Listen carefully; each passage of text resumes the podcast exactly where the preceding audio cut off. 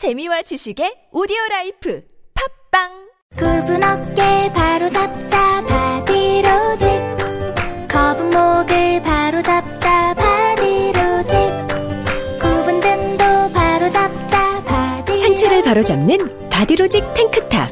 뻐근한 거북목, 구부정한 어깨와 등을 바디로직 탱크탑으로 쭉쭉 펴주세요. 이제 완벽하게 바로 잡자. 골반, 허리, 거북목까지. 검색창에 몸매 교정 바디로직 속보입니다. 이벤트 담당자들이 고통을 받고 있다는 소식이 들어왔습니다. 현장에 취재 기자 연결해 보겠습니다. 현장에 나와 있는 김 기자입니다. 직원들은 연말 이벤트 경품을 수백 건이나 처리해야 하므로 야근이 지속되는 최악의 상황입니다. 해결책은 없나요? 다행히 해결책을 찾았습니다. 견적부터 발송까지 한 번에 해결할 수 있는 센드비가 있습니다. 기업 전용 모바일 쿠폰 발송 서비스 센드비 가입하면 최대 14% 할인 네이버에 경품 발송 센드비를 검색하세요. 안녕하세요. 저는 박조입니다. 전 나은이에요. 아빠 우리 놀러 가자. 우리 하이원 갈까? 우리 가족을 위한 겨울왕국 놀거리 가득한 스노우월드 12월 개장 신비롭고 놀라운 하이원의 진짜 겨울로 오세요 하늘 아래 온리원 하이원. 진짜 좋아요. 누가 이르기로 으쌰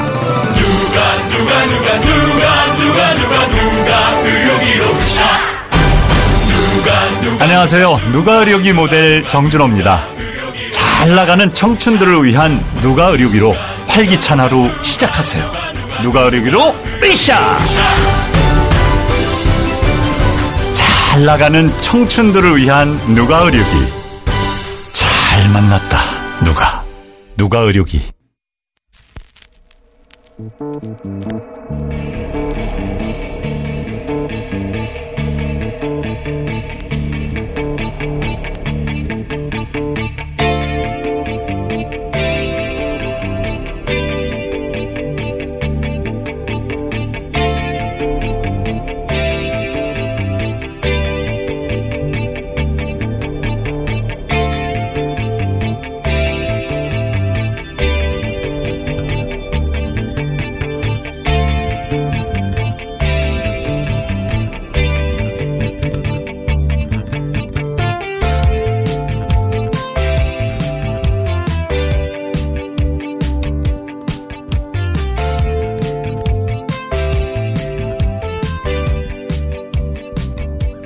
안녕하세요. 김호준입니다. 간첩을 숨기려고 주민번호를 변경하는 거 아니냐. 행정안전부가 내년 10월부터 시행하겠다고 발표한 주민번호 개편안에 대해 자유한국당 정미경 최고위원이 어제 최고위원회에서 한 발언인데 이 주민번호 변경은 내년 10월 탄생하는 아기들부터 적용되는 겁니다. 정미경 최고위원님, 그 아기들이 간첩 훈련을 다 마치고 남한에서 암약을 하려면 적어도 2040 몇 년은 돼야 할 테니까 내년 10월 신생아들 너무 무서워 마시고 울지 마시고 다음 주 오실 산타 할아버지를 기다리며 심신 안정을 취하시길 기원하는 뜻에서 띄웁니다.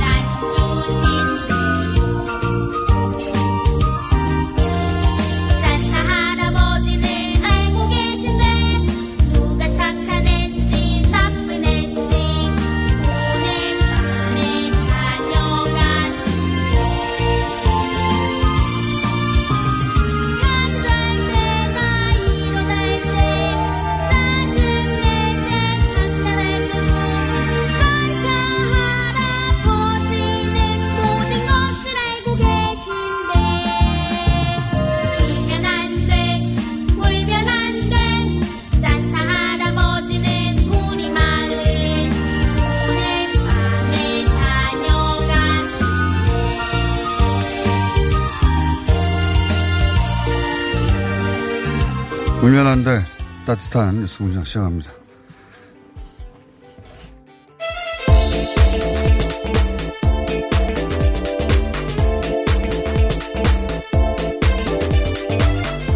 TBS의 유민입니다. 네.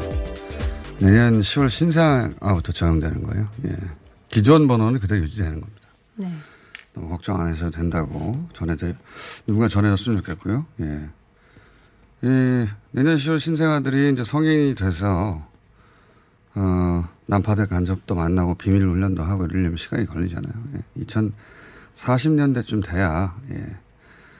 그때 가서 걱정하셔도 늦지 않다. 조기 교육을 해도 그래요. 예. 시간이 좀 걸립니다. 예. 그때 간첩을, 어, 숨겨주려고 미리 주민번호를 바꾼다. 그거 걱정하신 걸까요? 예. 이, 어, 우리 보수 진영의 이 빨갱이 걱정은, 예. 저희가 이길 수가 없어요. 너무 상상력이 풍부하셔서. 이거 바꾸겠다는 거는 주민번호 체계가 지금은 지역 기반이죠. 뒷번호를 네, 보면, 어, 그러니까 개인 정보가 너무 쉽게 드러난다. 성별을 제외하고는 드러나지 않도록 개인 정보가 보호받도록 바꾸겠다는 거고, 이건 예전에 자유한국당에서도 추진했던 겁니다. 예, 아무 문제 없는 것이다. 너무 걱정하지 않으셔도 됩니다. 산타가 다음 주 오시기 때문에. 자, 첫 번째 뉴스는 뭡니까? 네, 미국 방위비 분담금 협상 대표에 이어서 어제는 정은보 방위비 분담금 협상 수석 대표가 기자회견을 열었습니다. 해외에 주둔하고 있는 미군에 대해서 방위비 분담을 받아들일 수 없다고 명확히 말했다고 이렇게 밝혔습니다. 왜냐하면 이제 이 서- 서로 번갈아 가면서 기자회견 중이에요. 네. 예, 어제는 저희가 미국 쪽에서 기자회견 전해드렸고, 그 돈이 그만큼은 아닐지도 모른다는 식의. 맞습니다. 그런데 그 미국 쪽에서는 한반도를 벗어난 곳에서도 어, 그 비용 일부가 발생하고 그걸 반- 분담하는 게 합리적이다. 뭐가 합리적입니까? 해외에 주둔한 미군에 대해서 왜 우리가 돈을 내요? 그 지난번에도 말씀드렸지만 그럼 미군 지휘권 우리한테 주세요. 우리가 월급을 주면.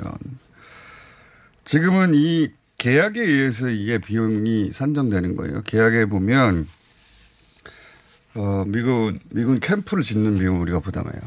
그리고 거기 들어가는 지원비 그리고 거기서 일하는 고용원 이거 내는 거예요. 근데 갑자기 미군이 운영하는 해외 주둔하는 어, 비용도 내라 못 냅니다. 예, 이거 어떻게 받아들이겠어요? 계약에도 없는 거예요. 자, 다음은요. 정경심 교수 표창장 위조 혐의에 대한 준비 공판이 어제 열렸는데요. 검찰이 이 진행에 대한 불만을 드러내면서 재판부와 40분 정도 설전을 벌였습니다. 이건 저희가 저희 이 잠시 후에 다룰 텐데 어, 검찰 쪽에서 전대미문이라는 표현을 네, 썼어요. 맞습니다. 전대미문. 제가 보기에는 전대미문은 어디서부터 시작되냐면 청문회 조국 청문회 당일날 그 배우자를 어, 범죄 혐의가 특정되죠. 시간, 장소, 공범, 목적 다 특정되지 않았는데 기소한 거기서부터 전대미문인 겁니다.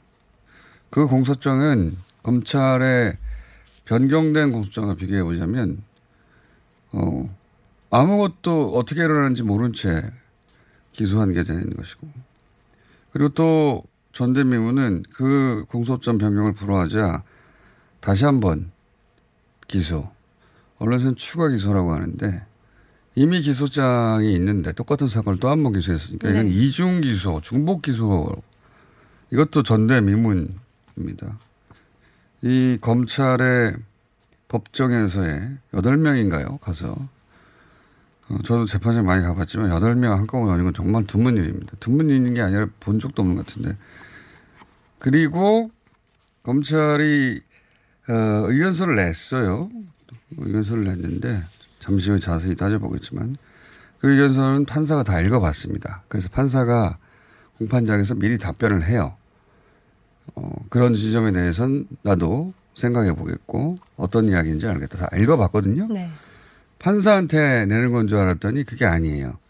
그걸 다시 그 공판장에서 얘기합니다. 그러니까 판사가 다 읽어봤다고 왜 다시 얘기하냐고 그랬더니 그러니까 그건 판사를 향한 게 아니라 언론을 향한 거죠. 여론전인 겁니다. 예. 의, 의도적인 설전이 아니라 제가 보기엔 검찰 쪽의 도발인 거죠. 이것은 편파다. 예. 그 재판 결과가 불리하게 나올지 모르는데 불리하게 나오는 것은 판사가 문제가 있어서 그렇다고 하는 어, 대규모 여론전입니다. 공판장에서 검찰 8명 와서 이런 여론전 하는 것도 처음 봅니다. 전대미문은 맞습니다. 네. 예. 자세히 잠시 후 따져보겠습니다. 다음 뉴스 또 뭐가 있습니까? 네, 조국 전 법무부 장관이 청와대 민정수석 시절 그 최성해 동양대 총장이 청탁을 시도한 정황을 드러내는 녹음 파일을 오마이뉴스가 입수해서 그 내용을 공개했습니다. 아, 이건 초기에 그런 이야기가 있었죠. 최세영의 총장이 어, 표창장 위조라고 하자 어, 정경심 교수 쪽에서 왜 사실이 아닌 주장을 하느냐며 네. 그러면서 왜 저럴까 최성해 총장이 청탁을 해서 받아준 적이 받아주지 않은 적이 있는데 그것 때문인가 하는 식의 의혹을 제기한 적이 있는데 맞습니다. 물론 최성해 총장 쪽에서는 그런 청탁은 존재하지 않는다고 부인했고, 근데 이제 지금 나온 것은, 어, 그 한 가운데서 최성해 총장과 정경심 교수 사이에서, 어, 그런 청탁의 내용을 전한 모 교수와, 어, 대화를 나눈 장경욱 교수가, 네. 예. 동행대 장경욱 교수 대화를 나눈 내용의 일부가 공개됐어요. 그러니까 청탁, 이 존재했다는 정황 같은 거죠. 예. 그렇다고 이 청탁을 이런 청탁을 거부했기 때문에 최성해 총장이 그런 행동을 했는지 그 인과관계는 우리가 알 수가 없지만 청탁이 존재했을 수 있는 정황에 대해서는 나온 거죠. 예. 녹취는 저희가 입수해서 다시 저희도 한번 다뤄보기로 하겠습니다. 자, 다음은요. 자유한국당 심재철 원내대표가 4 플러스 1 협의체가 선거법을 계속 강행을 하면 비례한국당을 만들 수밖에 없다고 밝혔습니다. 드디어 루머 같은 아이디어 정도에 불과한 네. 건줄 알았더니 어, 원내대표가 이제 얘기했어요. 비례한국당. 맞습니다. 비례한국당 당명은 이미 존재합니다. 누군가 등록했어요. 보수진영 쪽에서. 어, 그래서 이제 그 연동형 캡이 나온 것이라고 어제 제가 위성정당, 비례정당 얘기를 좀 했지 않습니까? 네. 근데 자유한국당의 원내대표가 공식 언급을 했고 실제로 어 준비도 마무리 단계 네, 창당 예. 발긴 200명 확보했고요. 신당명을 고민 중인 것으로 전해지고 있습니다. 비례 한국당이 이미 존재한다면 다른 이름일 네. 수도 있고 자유한국당이 당명을 바꾼다고 했었으니까 그 바꾸는 당명과 관련된 관련해서 바꿀 수도 있을 것 같은데 근데 이제 자유한국당은 지금의 선거제도 논의에 동의하지 않았다라고 말할 수 있기 때문에 어, 자신들이 동의하지 않은 선거제도가 가진 빈틈을 이용할 가능성이 충분히. 충분히 있는 정도가 아니라 저는 반드시 할 거라고 봅니다. 왜냐하면 어, 이 유사한 선거제도 연동형으로 유사한 선거제도를 시행한 나라들이 이전에 있어요. 유사한 폼에서 똑같지는 않은데 뭐 알바니아 같은 나라 대표적으로 어, 남미에도 있었는데 근데 그때 유사한 유사한 이 빈틈을 발견하고 비례정당을 탄생시켰고 그 비례정당이 애초에 취지를 다 모색해하는 결과를 냈기 때문에 거기서는 그 제도를 결국 폐지시켰습니다. 원래 이제 여러 번 설명했지만 소수정당을 위한 제도거든요. 근데 지금처럼 거대한 정당이 자기 본당은 지역구만 찍으라고 하고 새로 만든 뭐 예를 들어서 비례 한국당은 비례를 다 글로 몰아줘라. 아예 비례대표를 글로 다 보낼 수도 있어요. 이것이 누가 봐도 어, 한국당의 비례정당임을 알 수 있게. 그러면 이건 소수정당이 비례 의석을 가져가라고 만든 제도인데 그 그렇게 만들어 놓은 비례 의석의 절반 이상을 가져갈 수도 있습니다. 하나의 당이 이렇게 가져갈 수 있다는 게 아니라 생각해 보면 보수 진영의 블록을 보면 이런 비례 정당이 나오죠. 예를 들어서 비례 한국당이 나오고 어 그리고 새 보수당도 지금 나올 예정이고 네. 우리 한국당도 있고 기독당도 등장할지도 모릅니다. 이들이 3%만 넘어가면 몇 석씩 가져갈 거거든요. 그래서 보수 블록이 과반을 넘을 수 있다는 생각을 계산을 하는 것 같아요. 예.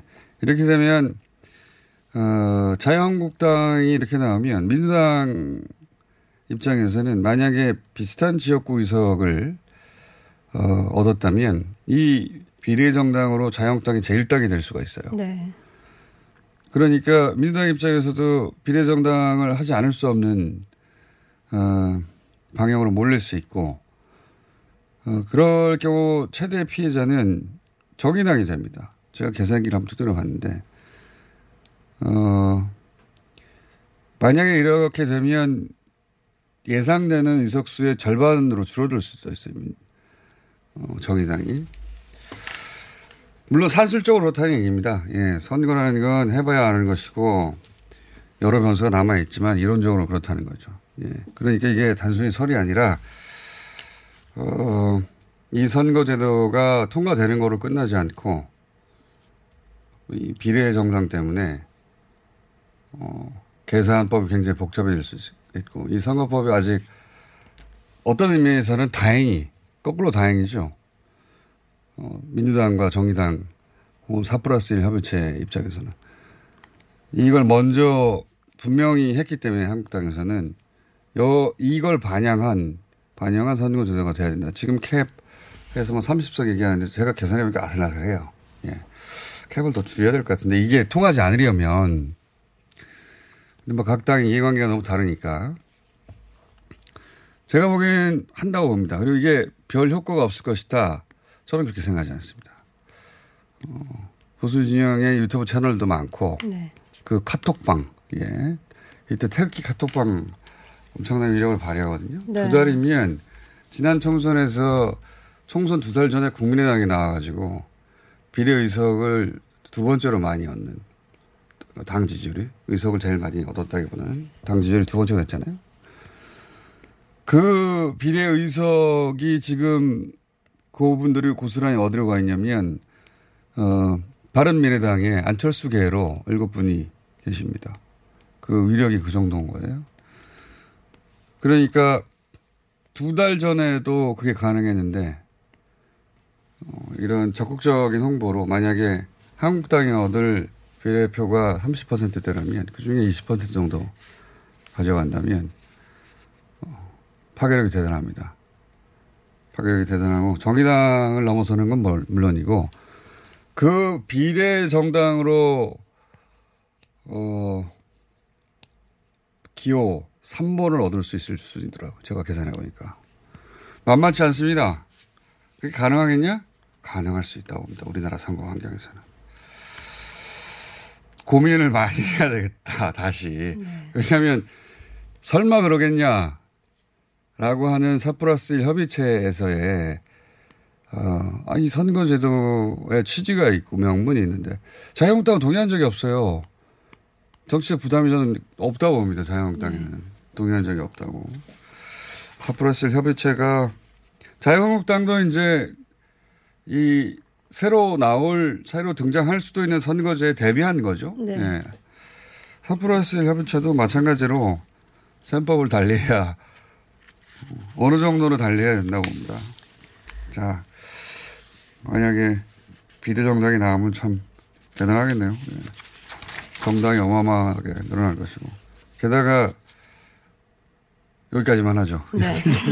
이야기 시작하면 한참 길어질 것 같아서 또 월요일 날 얘기할 기회가 있을 네, 것 같습니다. 카톡방 얘기가 나왔었는데 지난 월요일에 그 한국당 집회가 이제 국회 본청 앞에서 끝난 네. 다음에 태극기 부대가 이제 난입을 했잖아요. 네. 이게 좀 조직적으로 계획된 것이 아니냐 하는 정황이 좀 드러났습니다. 단체 카톡방에서 태극기를 숨기고 들어오라라고 하거나 뭐 의원들이 본회의장을 막자 진입을 막자라는 행동 지침까지 공유되고 있었다고 한겨레가 단독 보도했습니다. 월요일 날 이미 뉴스 공장에서 얘기했지만 네. 어, 자유한국당에서는 마치 시민들이 우연히 왔고 행사 이후 행동은 시민들의 자발적인 행동이어서 등등의 입장을 내놨지만 누가 그걸 믿습니까 사실. 어떻게 아무런 사전 기획 없이 월요일 날 오전 10시에 뭐 천여 명이 와요. 국회 뭐하러 갑니까? 예. 그렇다고 그 이전에 국회 본청 계단에서 그런 아, 규탄하는 대회가 없었냐. 허구 헛날 하는 게 그겁니다, 원래. 그때도 이렇게 수천 명이 태극기를 들고 갔나요? 아니잖아요. 예, 당연히 사전 기획된 건데 이 카톡방 소위 태극기 카톡방이라고 불리는 이 네트워크가 엄청 오랫동안 탄탄해져 있거든요. 예. 이걸 통해서 퍼뜨리는 거 어렵지 않다. 비례 네. 한국당도. 저는 비례 한국당을 설마 하겠냐는 전제하에 선거법 협상하는 것은 어, 아니라고 봅니다. 아, 반드시 한다고 보고 그걸 감안한 협상이어야지 이 선거법 협상을 어렵게 해서 선거법을 통과시켰더니 그 맹점을 이용해 진짜 혜택은 자유한국당이 입는 자유한국당의 승리로 끝날 수도 있다. 이게 웃을 일이 아니라 네. 양쪽 진영에 예. 목숨을 건 대결이니까요. 정치적 목숨을 건 양쪽 모두 최대한의 이익을 위해서 노력하는 건데 자유한국당은 그런 노력을 하는 거예요. 맞습니다. 자 하나 정도 네. 트럼프 대통령의 탄핵 소추안 미국 하원이 가결했습니다. 내년 1월 상원에서 최종 심판하게 되는데요. 제적 의원 3분의 2 이상이 찬성해야 돼서 사실 공화당 의원이 많은 상원을 통과할 가능성은 좀 높지 않다라는 전망이. 없습니다. 네. 예, 높지 않은 게 아니라 없다. 공화당 이 상원에서는 빨리빨리 넘기라고 해요. 근데 민주당에서 오히려 어 이걸 바로 넘기지 않고 있습니다. 민주당에서 여기서 언론이 보도 잘 안 하고 있는 게 민주당에서는 이탈 의원이 나왔어요. 네. 하원에서 공화당은 단 한 명도 이탈하지 않고 단일대오 우리가 식 표현하면 하원에서 공화 어, 민주당에서 이탈 인원이 나와서 트럼프가 또 세 명이 예. 나왔다고 아주 기뻐하고. 있고요. 예. 예. 이게, 선거 대선 선거 운동이다라고 말씀드렸는데 선거 운동으로는 성공하지 못했다. 예. 상원으로 넘어가자마자 어, 거기서 끝날 텐데 그러자면 탄핵을 시도해서 누릴 수 있는 효과가 거기서 끝나버리잖아요. 예. 넘기는 순간 끝나는 거예요. 네. 그러다 보니 민주당이 오히려 시간을 끌고 있다. 안 남기고. 뭐 그런 상황입니다. 자, 이세돌 구단은 호선으로 어, 졌습니다. 네, 네. 어젠 좋습니다. 어, 마지막 대국 내일 전남 신안에서 두 점 놓고 다시 네. 치릅니다. 알겠습니다. 여기까지 하겠습니다. TBS의 류밀이었습니다. 시더 시더 아빠 발톱 너무 두껍고 색깔도 이상해 이 녀석 그럴까봐 내가 캐라셀 네일 준비했지 갈라지고 두꺼워진 발톱 무좀이 싹 사라진다고 미국 판매량 1위 600명 임상 실험을 거친 전 세계 48개국 손발톱 케어 압도적 지배자 캐라셀 네일 2주 후 달라진 손발톱을 경험할 수 있습니다 네이버에서 캐라셀 네일을 검색하세요 박지희 씨, 코어업이 또 완판됐네? 재구매가 많아서 그런 것 같아요. 먹어보면 아침이 다르다고 하잖아요. 오빠들은 어때? 아홉 가지 멀티비타민의 페루산 마카가 콜라보돼서 그런지 아침 활력이 달라. 코어업 진짜 좋아. 나는 먹은 날과 안 먹은 날 차이가 확 나더라고. 코어업 안 먹으면 너무 불안해. 팟캐스트 유일! 멀티비타민과 페루산 마카의 환상적인 콜라보. 검색창에 코어업 검색하세요. 긁지 말고 뿌리세요 글루타셀 아직도 무작정 긁고 계신가요? 지금도 밤마다 긁어대는 아이 때문에 고민이신가요? 미친 듯이 가려울 때는 긁지 말고 글루타셀을 뿌려보세요. 약국이나 검색창에서 리얼한 후기를 확인해 보시고 많은 사용자들이 인정한 특허받은 글루타셀 스프레이로 긁지 않는 편안한 밤을 보내세요. 긁지 말고 뿌리세요 글루타셀 서울에선 난방 부문이 미세먼지를 가장 많이 배출한다는 사실 알고 계신가요? 서울시에서는 가정용 일반 보일러를 친환경 콘덴싱 보일러로 교체 시 20만 원을 지원합니다. 미세먼지는 줄이고 에너지 효율은 높이고 연 13만 원의 난방비 절약까지 일석삼조. 가정용 일반 보일러를 친환경 콘덴싱 보일러로 교체하세요. 자세한 사항은 120 다산 콜센터로 문의하세요. 이 캠페인은 서울특별시와 함께합니다.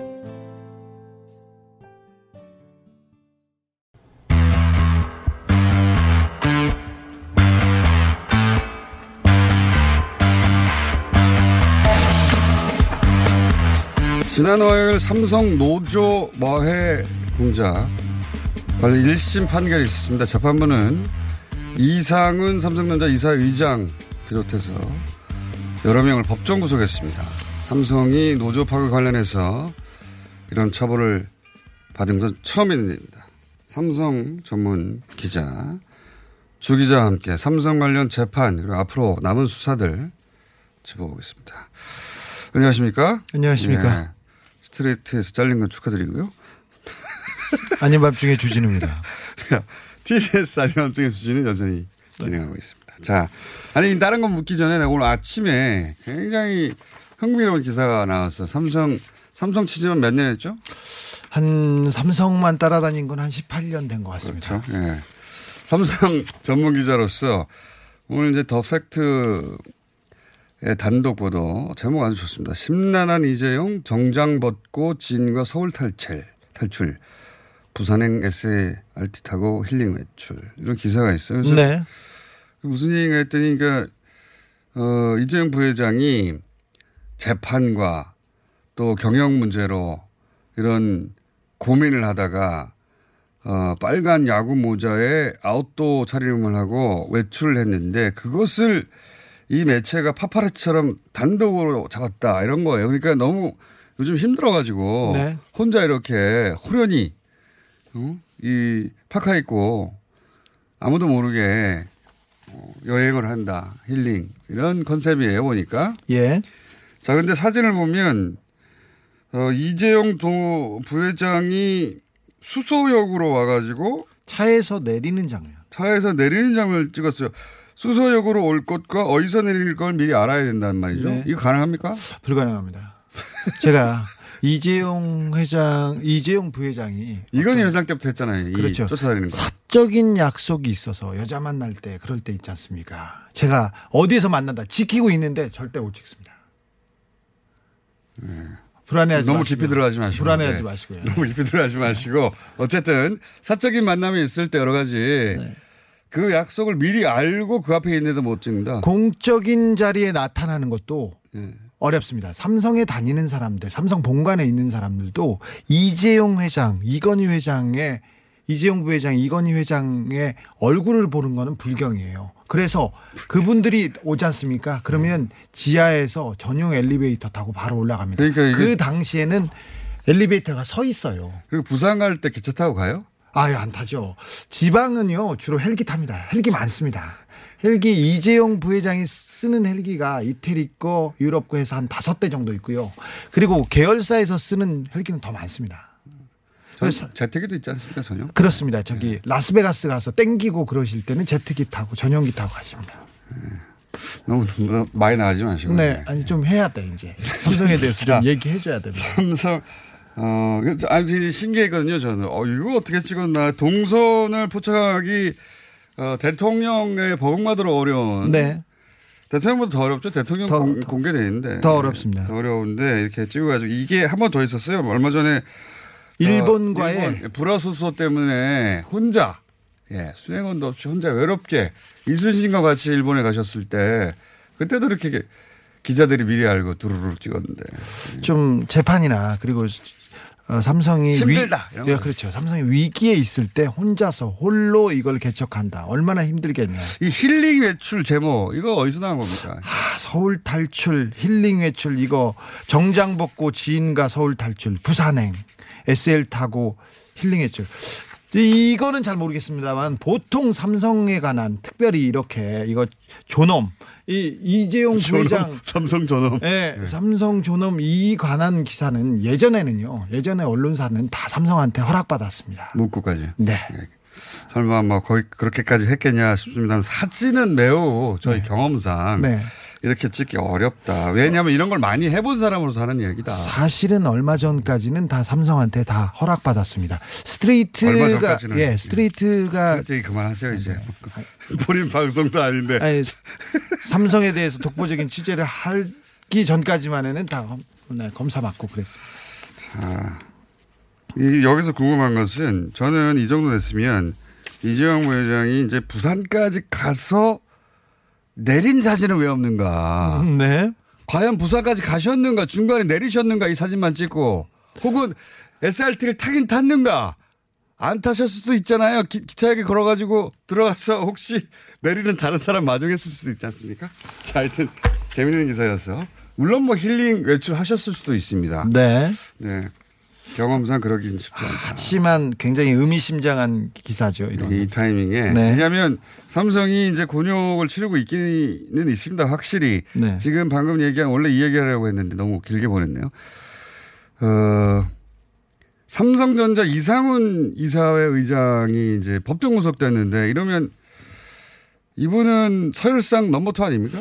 서열상 number two인데 사실은 어, 회사는 이사회 중심으로 돌아가지 않습니까? 네. 이사회 의장이었습니다. 그리고 이재용 부회장은 이사회에서 빠졌고요. 이사에서. 네. 그래서 실질적으로 어, 컨트롤 타워 실질적인 1인자라고 볼 수 있는데 뭐 우리는 외형상으로 총- 네. 총수가 있기 때문에 2인자라고 볼 수 있죠. 네. 최고위층 인사가 노조 탄압에 대해서 책임을 지고 구속됐다. 이거는 역사적인 판결이었고요. 역사적인 네. 일입니다.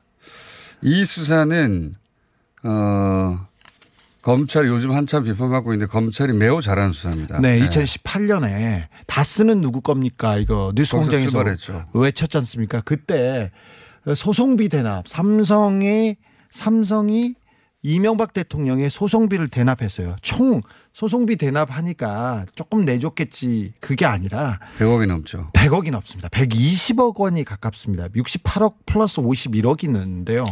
이 내용을 가지고 다스는 누구 거냐. 그리고 소송비 대납에 대해서 그 압수수색을 정광석화처럼 하다가 이것저것 하다가 옆에서 품에 노트북을 안고 있는 직원을 직원의 노트북을 압수수색해서 이렇게 포렌식 해봤더니 그러니까. 노조 탄압의 역사가 그대로 담겨 있었습니다. 그 소송비 대납건을 압수수색하러 들어갔는데 어 그때 노트북을 들고 있던 한 직원의 불안한 모습을 눈썰미 있는 한 수사관이 잡아냈다면서요? 네, 그렇습니다. 그 누굽니까 잡아낸 분이? 잡아낸 분이 예. 굉장히 좀 뭐라고 해야 능력이 있는데 이분이 압수수색 검찰이 아니라 검찰 수사관이었죠. 네네. 압수수색 때마다 특별한 능력을 보여줘요. 그 전에 삼성 압수수색에도 굉장히 도움이 있었는데 예전에 김용철 변호사 비자금 사건 때 삼성 그때 네.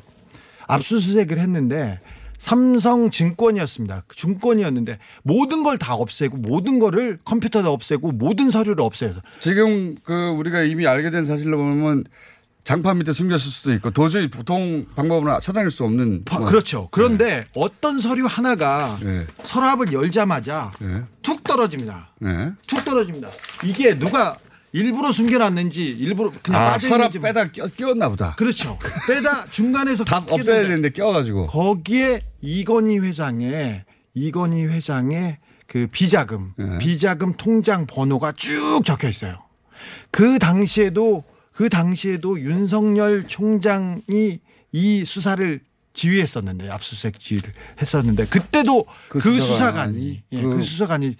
놀라운 전과를 이렇게 세웠는데 저 서랍을 열어야 된다 이겁니까? 아, 근데 이번에도 비슷했어요. 이번에 이번에도 그 옆에서 압수수색 하는데 옆 사무실 쪽으로 가는 사람 가는 그 직원이 품에 이렇게 노트북을 끼고 이렇게 가면서 이건 안 돼요, 안 돼요 표정을 이렇게 짓고 아, 있더라고요. 말을 한 게 아니라 네. 표정이 저 노트북, 저 노트북은 너무 중요한 노트북처럼 가슴에 안고 하더라. 절대 안 된다고, 절대 안 된다고 옆으로 그 말을 한 게. 아니고 표정이 그렇더라. 네, 그렇습니다. 그 표정을 읽고 수사관이 당신 그거 뭐요? 꺼내봐요. 그래서 그, 그때 압수했더니 이게 수천 건이 나온 거구나. 이게. 그 동안에 있었던 노조 탄압에 대한 그 내용인데 삼성에서는 노조 노조를 와해하고 탄압한 게 굉장히 큰 공적이 됩니다. 그래서 꼼꼼하게 그걸 적어가지고 위에다 신고를 하고 허락을 받고 그랬던 내용들이었어요. 이게 2013년에 어, 심상정 심상정 당시 의원이. 의원이 문건을 하나 폭로했어요.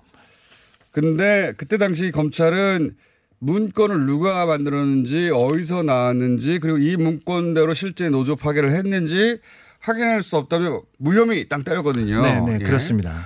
그런데 그래- 그- 그랬는데 그, 문건이 그런 문건들이 지금 수천 건이 나와버린 거 아니에요? 네네 그렇습니다. 사실 삼성의 노조 탄압에 대한 역사는 굉장히 아주 깊고 심오한데요. 그동안 검찰은 절대 수사하지 않았어요. 절대 수사하거나 기소하지 않았고요. 판사들도 삼성의 유리한 판결은 자기가 서로 하려고 하고 삼성의 불리한 판결은 넘기고 가는 게 관행이었습니다. 근데 이었다기보다는 뭐 그러고 싶었겠죠. 네네. 네, 자. 이번에 유영근 부장판사님 네, 굉장히 훌륭하 십니다 하셨습니다. 이 판사님이 대단히 어, 정석 판결을 한 거죠. 정석. 네, 예. 네, 정석이 지금 일곱 명이 법적 구속됐으니까. 자. 네. 근데 일곱 명이 법적 구속된 것은 이제 언론을 통해 보시면 다 아실 것이고.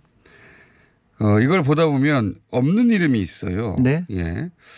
왜냐면 그 이재용 부회장이 오른팔이라고 불렸던 분의 이름이 안 나와요. 네. 예. 정현호 예. 부사장입니다. 그리고 근데 그- 최지성, 최지성, 장충기 이름도 안 나옵니다. 예, 유명했던 분들 안 나오는데, 근데 지금 이 얘기를 왜 하냐면 여기까지만 하고 오늘 마쳐야 되겠어요. 시간이 다른 얘기가 너무 많이 나왔네요. 이, 이 오른팔과 관련된 사건을 저희가 어, 올 초 계속 삼성 바이오로직스 회계, 분식회계, 회계 사기 이 사건에 대해서 이야기하며 이분들의 이름을 계속 거론했는데 네네. 어, 이 노조 파괴는 안 나왔고 그런데 요 삼성 바이오로직스 분식 회계, 회계 사기 사건 여기서는 등장했는데 이름이 그죠? 그렇죠. 회계 사기 사건과 그리고 증거 인멸 사건. 그때 예. 기억나시죠? 그 장판을 뜯어 가지고 그 네, 밑에다 공장 숨겼던 바닥 거. 뜯어가 숨겼던 그 사건의 이름들이 등장했던 분들인데 그러면서 삼성 바이오로직스 회계 사기 사건은 도대체 왜 아직 기소가 안 되고 있냐 이거예요. 뭐 어제 저녁까지도 확인하고 아침까지도 확인했는데 수사는 열심히 하고 있다고 하는데 수사는 굉장히 잘 돼 있었잖아요. 예, 이미 수사는 거의 끝났는데 기소가 지금 기소를 안 하고 있어요. 마무리를 안 하고 있습니다. 네. 이게 기소가 되어야 그 이름들이 다시 등장할 텐데. 그렇습니다. 그래서 어, 그 이름들이 빠지지 않을까 굉장히 굉장히 조금 걱정되는 상황입니다. 지금. 아, 이 분식 어, 회계, 네네. 회계 사기 사건에서 이름들이 빠질 수 있다. 그 네. 이름들이 빠지면 이재용 부회장까지 못 올라가잖아요. 그렇습니다. 삼성은 삼성에 관련된 수사는 이상하게 삼성 측 유리하게 이렇게 진행되거나 아니면 계속 질질 끌려가는 형태입니다. 연초 제 기억으로 한 3, 4월까지 계속 엄청난 속도로 달려갔었는데. 그래서 중반기 해서 어, 뭐 10월이면 더 마무리가 되리라고 생각했습니다. 적어도 뭐 12월 안에는 다 끝난다고 그렇게 강조를 했었는데 아직 안 되고 있습니다. 어, 다시 그- 물러는 갑니까? 아, 굴러가고 있습니다. 굴러갈 수밖에 없는 상황이고요. 삼성 삼, 삼성 바이오로직스 이게 분식 사기 사건은 거의 수사가 됐고 이제 마무리 단계입니다. 할 수밖에 없습니다. 또 검찰이 잘한 수사인데. 네, 노조 파괴 수사를 삼성에 관해서는 그 지금 검찰이 역사적으로 잘하고 있습니다. 그래서 이 삼성 바이오로직스 분식 사기 사건도 잘 마무리하리라고 기대하고 있습니다. 이럴 쯤이면 다시 돌아갑니까? 아, 이럴 쯤에는 해야 됩니다. 안 할 것 같아서요. 지금 이제 이게 소리치고 자꾸 있습니다. 늘어져, 어, 뒤로 미뤄질까 봐 예. 해야 된다는 얘기를 하기 시작하겠다. 네, 예, 그렇습니다. 자, 이럴 때 주준희 기자가 자주 나오겠네요. 예, 어차피 뭐 스트레이트도 안 나가니까. 아, 좀 그 얘기 그만하시고. 주진우. 아니, 자, 주진우 기자였습니다. 아닌 밤중에 주진우 한마디 해달라고. 아이, 참. 아닌 밤중에 주진우. 네. 7시에요? 8시입니다. 예, 8시입니다. 네, TBS FM입니다. 자, 들어가세요. 아닌 밤중에 주진우였습니다.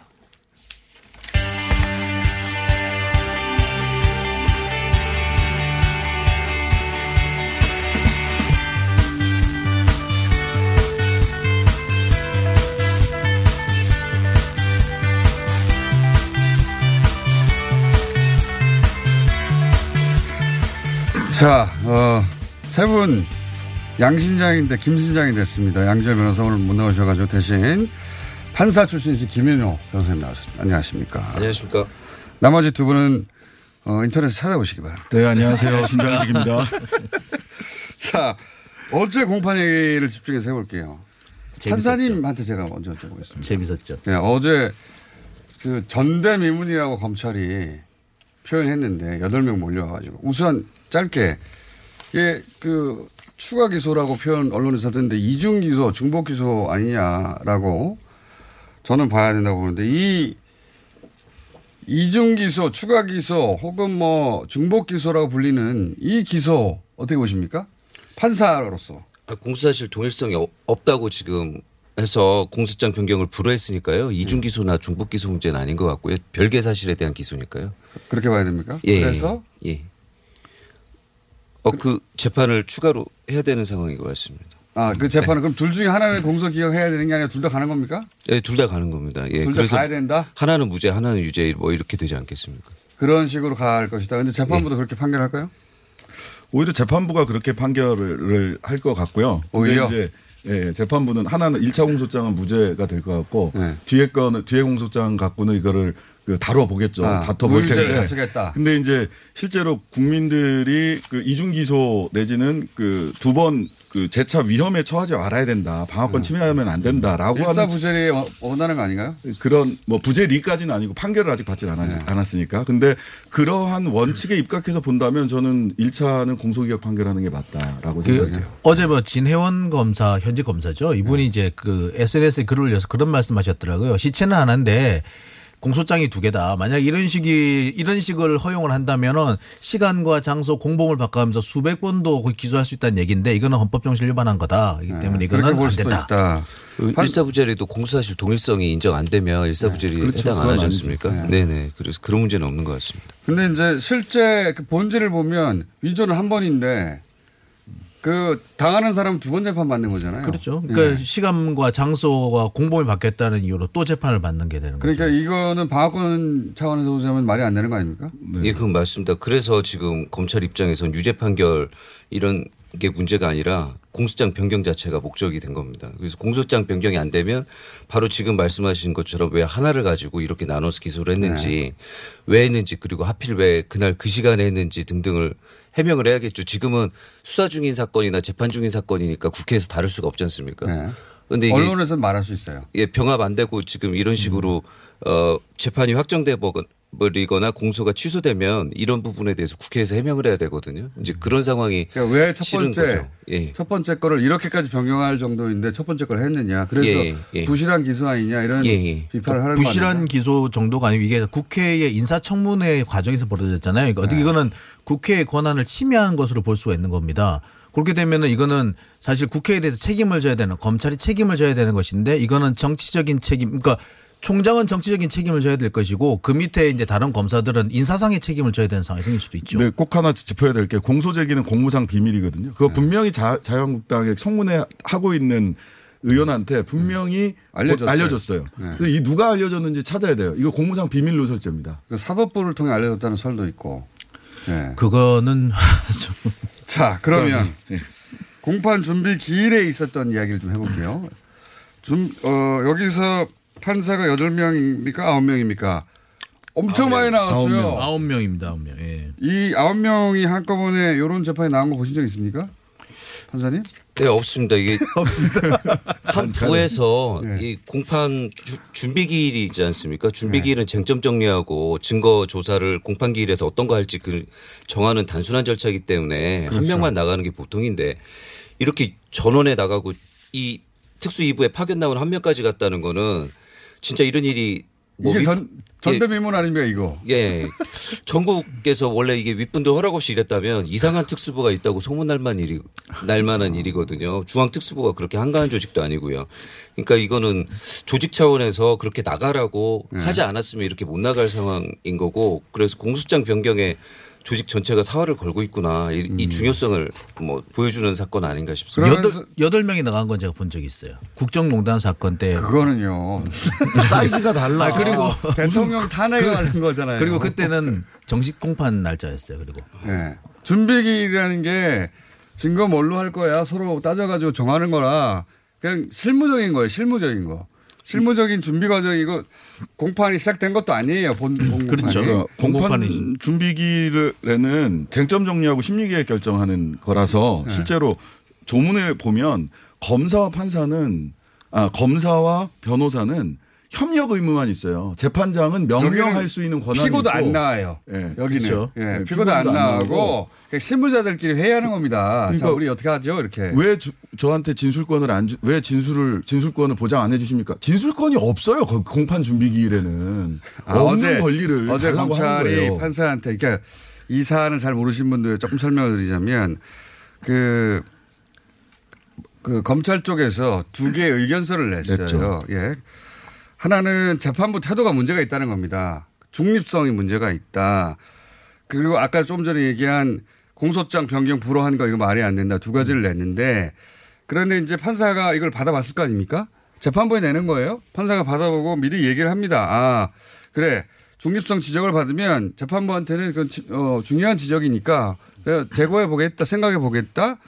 그리고 어, 두 번째 문제에 대해서 답변을 했어요. 그러면 판사와 검사 사이에 의사소통은 끝난 건데 끝났어야 하는데 이제 검찰이 여기서부터 시작한 겁니다. 일어나가지고 문서로 제출한 거에 대해서 공개적으로 계속 진술을 주, 주 장을 합니다. 진술 지금 예, 진술권을 이거는- 달라. 예. 왜 보장 안 해주냐? 언론 플레이를 하겠다. 그런 권리. 그렇죠. 왜냐하면은 소통해야 될 두 당사자 간에서 얘기가 끝났어요. 검사가 이렇게 이렇게 문제 제기하고 판사가 아 그렇다면 나는 이렇게 생각한다. 끝났는데 왜 다 한 얘기를 나 다 다 들었어 읽어봤다니까 판사가 얘기하는데 검사가 일어나서 계속 공개 발언을 한 것은 거기 와 있는 취재진한테 한 거죠. 그러니까 어제는 명백한 쇼타임이었어요. 쇼타임. 쇼타임. 그러니까 판사님을 향해서 얘기하는 것도 아니고 검사 한 사람이 방청석을 향해서 이야기를 합니다. 여기 기자가 거기 와 있다고 네, 생각하니까. 기자들이 와 있으니까 방청석을 향해서 얘기를 해요. 여론전을 한 거죠. 예, 쇼타임을 한 거고 이 쇼타임의 목적은 저는 우물에 독 뿌리기라고 봅니다. 욕 먹는 건 짧고 검찰의 권력은 길다. 자 여, 여기서 이- 그 중복 기소 내지는 추가 기소라고 하는 이, 이 이거 한 것도 재판부가 편파적이다라는 얘기를 하기 위해서 낸 거고 재판부가 편파적이라는 말을 예. 재판정에서 하는 것으로는 이제 통하지가 않겠고. 그렇죠. 왜냐하면 재판부는 어쩔 수가 없잖아요. 그럼요. 자기는 저- 검사일 뿐이에요. 저쪽은 네. 변호사가 있고 대등한 관계이지 판사를 어쩔 수 없으니까 저 재판부가 우리한테 유리하지 않을 것 같다. 편파적이다. 나쁜 그러니까 나- 여기서 나쁘다는 건 검찰에게 나쁜 판결이 나온다는 것은 나온 나온다면 그건 다 재판부 탓이다. 그런 거죠. 이- 그래서 얘기죠. 그러니까 자기들도 지금 굉장히 이게 이렇게 비판받을 거를 왜 모르겠어요. 압니다. 하지만 판사가 나빠, 편파적이야. 그렇죠. 라고 하는 얘기를 하기 결과에 대해서 미리 못을 박아놓는 거죠. 그러니까 말하자면 그냥 아사리판을 한번 만들어 보겠다라는 작전이다. 아, 아사리판. 죄송합니다. 갭 아니 이게 하여간에 난장판을 만들어 보겠다는 얘기인 거예요. 그래서 더 전략이 있다면 아마 깊이 소송 전략적으로 깊이 신청을 하기 위해서 음, 모양새가 있습니다. 과정처럼 예. 보입니다. 사실 그래서 그랬는지 모르겠는데 평소 때는 이제 기자들이 그 출입사 기자들이 잘 안 나타나요 재판정에 그리고 시작하고 30분 뒤 미리 불렀겠죠. 네 그리고 비출입사들은 어제 그 취재가 거의 허용이 안 된 상태였습니다. 그 법정에서 그 거의 못 들어간 경우도 있었고 허용이 안 된다는 건 말이 안 되는데요. 방청석에 앉으려고 했더니 방청석 자리가 비어 있는데도 못 앉게 하고 심지어는 메모도 누가요? 예 지금 현실적으로는 경위가 그랬다라고 하는데 경위가 왜 그럽니까? 비어있는데 왜 막아요? 저도 그 얘기까지는 모르겠습니다. 재판장 한두 번 들어갑니까? 저도 처음 이런 사례는 처음 들어봤어요. 그 아 그러니까 검찰에 반하는 보도가 이루어지지 않기를 원해서 그 출입 통제를 하였다라는 추정과 의문을 가, 의혹을 에, 가지시는 거예요? 강한 의심을 가져봅니다만 그러니까 예를 뭐. 들어서 출입처 기자 출입처 기자들은 통과시키고 메모도 못하게 했어요. 저 어, 같은 네. 경우에는. 어, 이거는 근데- 처음 나온 얘기네요. 네, 이거 전- 사실이에요? 네. 어, 직접 갔던 아 우리 후배가 쫓겨 나왔어요. 이거는 아니지. 잠깐만요. 오랜만에 나오신 판사님 얘기 좀 들어보려고 시간 네, 나는데. 자, 만약에 이렇게 나오면 재판부는 어떻게 받아들입니까? 통상. 이 정도로 검찰이 이게 들이박는 거잖아요. 들이박으면. 이게 재판이 그래도 도움이 재판- 됩니까? 아니 도움은 안 되지만 재판부 재판장 입장에서는 말 안 나오게 재판하고 싶어 하죠. 나는 진행도 깔끔하게 했고 결론도 네. 공정하게 했다 이런 말을 듣고 싶어 하기 때문에 좀 부담이 되는 건 사실입니다. 부담을 준 거는 사실이죠. 예. 그런 의도하고 여론전 두 개지, 두 가지. 그러면 검사가 아홉 명이면 판사 아홉 명 늘릴 수 없나요? 사실은 이제 변호인도 아홉 명 늘릴 수 있는데 변호인들은 많이 출석해도 대표 변호인을 선정해서 많아야 한 세 명, 한두 명 보통 그렇게만 그렇죠. 발언권을 줍니다.